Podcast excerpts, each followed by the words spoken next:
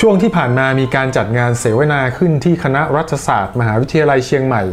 ซึ่งวิทยากรคนสำคัญในวันนั้นคนหนึ่ง เขาได้พูดถึงประเด็นทางประวัติศาสตร์การเมืองการปกครองของไทย โดยได้ทึกทักเอาเองว่ากระบวนการเปลี่ยนถ่ายจากรัฐเก่าไปสู่รัฐใหม่ของสยาม ในช่วงรัชกาลที่ 5 ถึงรัชกาลที่ 6 มีความคล้ายคลึงกับที่เกิดขึ้นในจักรวรรดิรัสเซียสมัยพระเจ้าซาร์ นักวิชาการคนนี้นะครับเขาเปรียบเทียบว่าสยามกับรัสเซียเนี่ยมีเส้นทางการพัฒนาการของรัฐที่คล้ายกันมากๆ โดยเฉพาะรูปแบบของการเป็นประเทศเจ้าจักรวรรดิซึ่งรัสเซียเนี่ยบังคับให้รัฐต่างๆ ภายใต้การปกครอง เปลี่ยนไปใช้ภาษาเดียวกันทั้งอาณาจักร ซึ่งนั่นก็คือภาษารัสเซียโดยให้ใช้เป็นภาษาทางการพูด อ่านเขียน ส่วนภาษาท้องถิ่นเนี่ยถูกทำให้หายไป ซึ่งกระบวนการนี้เรียกว่า Russification หรือกระบวนการทำให้กลายเป็นรัสเซีย หลังจากนั้นก็มีนักวิชาการด้านประวัติศาสตร์ท้องถิ่นเชียงใหม่อีกท่าน ได้เสนอความเห็นว่าบางทีการพยายามทำลายท้องถิ่นทั้งของสยามและรัสเซีย อาจจะมีความสัมพันธ์เกี่ยวข้องกันอยู่ก็ได้ ไม่รู้ว่านักวิชาการสองท่านเนี่ยเขาคิดเองเออเองหรือเปล่านะครับ เพราะว่าตามหลักฐานทางประวัติศาสตร์ ทั้งภาษาไทยแล้วก็ภาษาอังกฤษ ที่หาอ่านได้ทั่วไป เช่น งานเขียนชิ้นหนึ่งที่ได้รับการยอมรับในระดับนานาชาติ แล้วก็มีการเอาไปอ้างอิงกันอย่างแพร่หลายด้วยนะครับ ก็คือผลงานซึ่งเดิมทีเป็นวิทยานิพนธ์ของดรเตดบุญนาค เรื่องการปกครองระบบเทสาพิบาลของประเทศสยาม พศ 2435 ถึง 2458 หรือ The Provincial Administration of Siam ซึ่งเป็นวิทยานิพนธ์ที่เสนอต่อมหาวิทยาลัยออกฟอร์ดประเทศอังกฤษ โดยงานชิ้นนี้เนี่ย ได้พูดถึงพัฒนาการของสยามในช่วงต้นรัชกาลที่ 5 ว่า การปฏิรูประบบราชการในตอนนั้นเนี่ยมีความจำเป็นอย่างมาก แล้วก็รัฐสมัยใหม่ทุกรัฐบนโลกเนี่ยเขาก็ทำกันเพียงแต่ว่าประเทศแรก ๆ ที่สยามใช้เป็นแบบอย่าง คือประเทศอังกฤษไม่ใช่รัสเซียแล้วการที่สยามกับรัสเซียจะบังเอิญมีพัฒนาการของรัฐที่คล้ายกันนะครับ จริง ๆ แล้วไม่ใช่เรื่องที่น่าแปลกใจนะครับ เพราะว่าใครๆก็รู้ว่ารัชกาลที่ 5 ทรงได้แบบอย่างการจัดการปกครองของสยามเนี่ยมาจากประเทศอังกฤษ ก่อนที่จะนำมาผสมผสานกับระบบกฎหมายแบบยุโรปภาคพื้นทวีป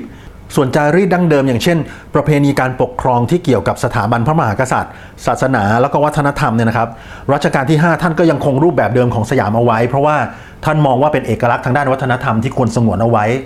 สรุปง่ายๆเลยก็คือ รูปแบบการปกครองของสยามในฐานะรัฐชาติสมัยใหม่ในยุคของรัชกาลที่ 5 เนี่ยเป็นการนำแบบอย่างที่เป็นข้อดีของหลาย ๆ ประเทศ แล้วเอามาปรับใช้ให้มันเหมาะสมกับสยาม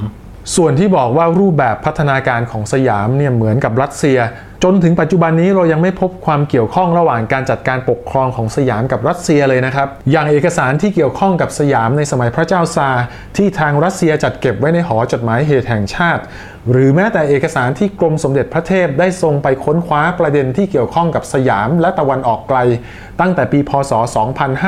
2536 และได้ทรงนำสำเนากลับมาเป็นจำนวนมาก ก็ไม่มีการพูดถึงเรื่องนี้เลยนะครับ เอกสารเหล่านี้บางส่วนเนี่ยยังได้รับการแปลจากผู้เชี่ยวชาญ แล้วก็ได้รับการตีพิมพ์โดยมหาวิทยาลัยธรรมศาสตร์ในวาระ 100 ปีความสัมพันธ์สยามรัสเซียด้วยนะครับซึ่งถ้าหากว่าสยามมีพัฒนาการของรัฐที่ได้รับแบบอย่างมาจากรัสเซียจริง ก็ต้องมีหลักฐานอยู่ในเอกสารชั้นต้นของรัสเซียหรือของสยามด้วยสิครับ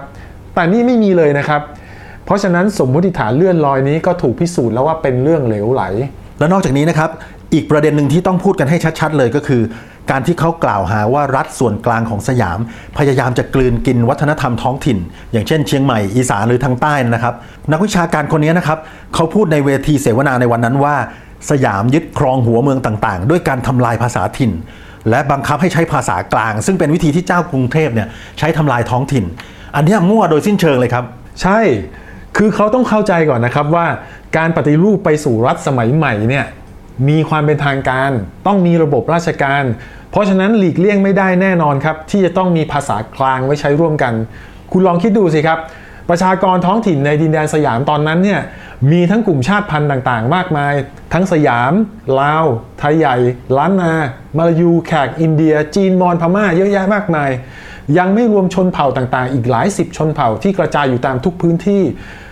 ถ้าไม่มีการกำหนดภาษากลางให้ใช้ร่วมกันเพื่อติดต่องานราชการ หรือว่าเพื่อสื่อสารเรื่องสำคัญเร่งด่วนต่างๆ มันก็เละสิครับ กว่าจะคุยกันรู้เรื่องระบบราชการก็พังกันพอดี แล้วการที่บอกว่ารัฐบังคับให้ใช้ภาษากลางจนเป็นการทำลายภาษาท้องถิ่นเนี่ยอันนี้ยิ่งไม่จริงครับ เพราะว่าชาวสยามในทุกพื้นที่เนี่ยเขาก็ใช้ภาษาถิ่นกันในการพูดนะครับ ส่วนการเขียนการอ่านเขาก็ใช้ภาษากลางในการสื่อสารร่วมกัน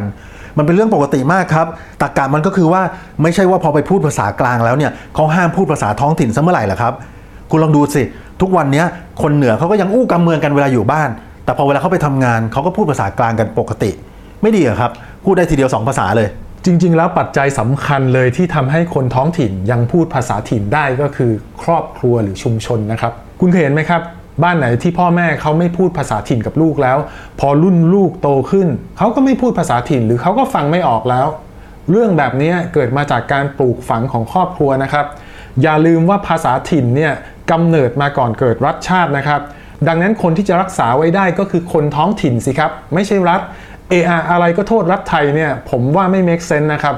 ในความเป็นจริงแล้วรัฐไทยไม่เคยห้ามประชาชนพูดภาษาถิ่น หรือแสดงออกถึงความเป็นท้องถิ่นเลย ผมยกตัวอย่างให้อันหนึงชัดๆเลยนะครับ อย่างในสมัยรัชกาลที่6เนี่ยมีการออกนโยบายเลยนะครับว่าในเมืองที่มีชาวมาลายูมุสลิมอยู่เป็นจำนวนมาก อย่างเช่น ปัตตานีสตูลเนี่ยข้าราชการสยามในเมืองเหล่านี้จะต้องพูดมาลายูให้ได้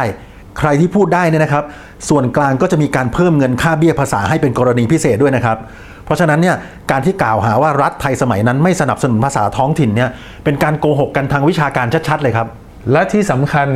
ถ้านโยบายการสร้างชาติของรัชกาลที่ 5 กับรัชกาลที่ 6 ไม่ดีจริง คณะราษฎรคงไม่รับไม้ต่อมาใช้หลัง 2475 หรอก ใช่ไหมล่ะครับ นี่อย่าว่าไปนะครับ ยุคจอมพลปเนี่ยแนวคิดชาตินิยมโคตรเข้มข้นเลยถ้านักวิชาการบางคนเขาพยายามที่จะโจมตีรัชกาลที่ 5 กับรัชกาลที่ 6 แล้วเนี่ย ทำไมเขาเลี่ยงไม่โจมตีคณะราษฎรด้วยล่ะครับ ทั้งๆทที่เรื่องนี้เป็นเรื่องเดียวกัน แสดงว่านักวิชาการพวกนี้มีอคติกับเจ้าแต่กับคณะราษฎรกลับทำเป็นไม่รู้ไม่เห็น แบบนี้เขาเรียกว่าไม่มีจรรยาบรรณทางวิชาการครับ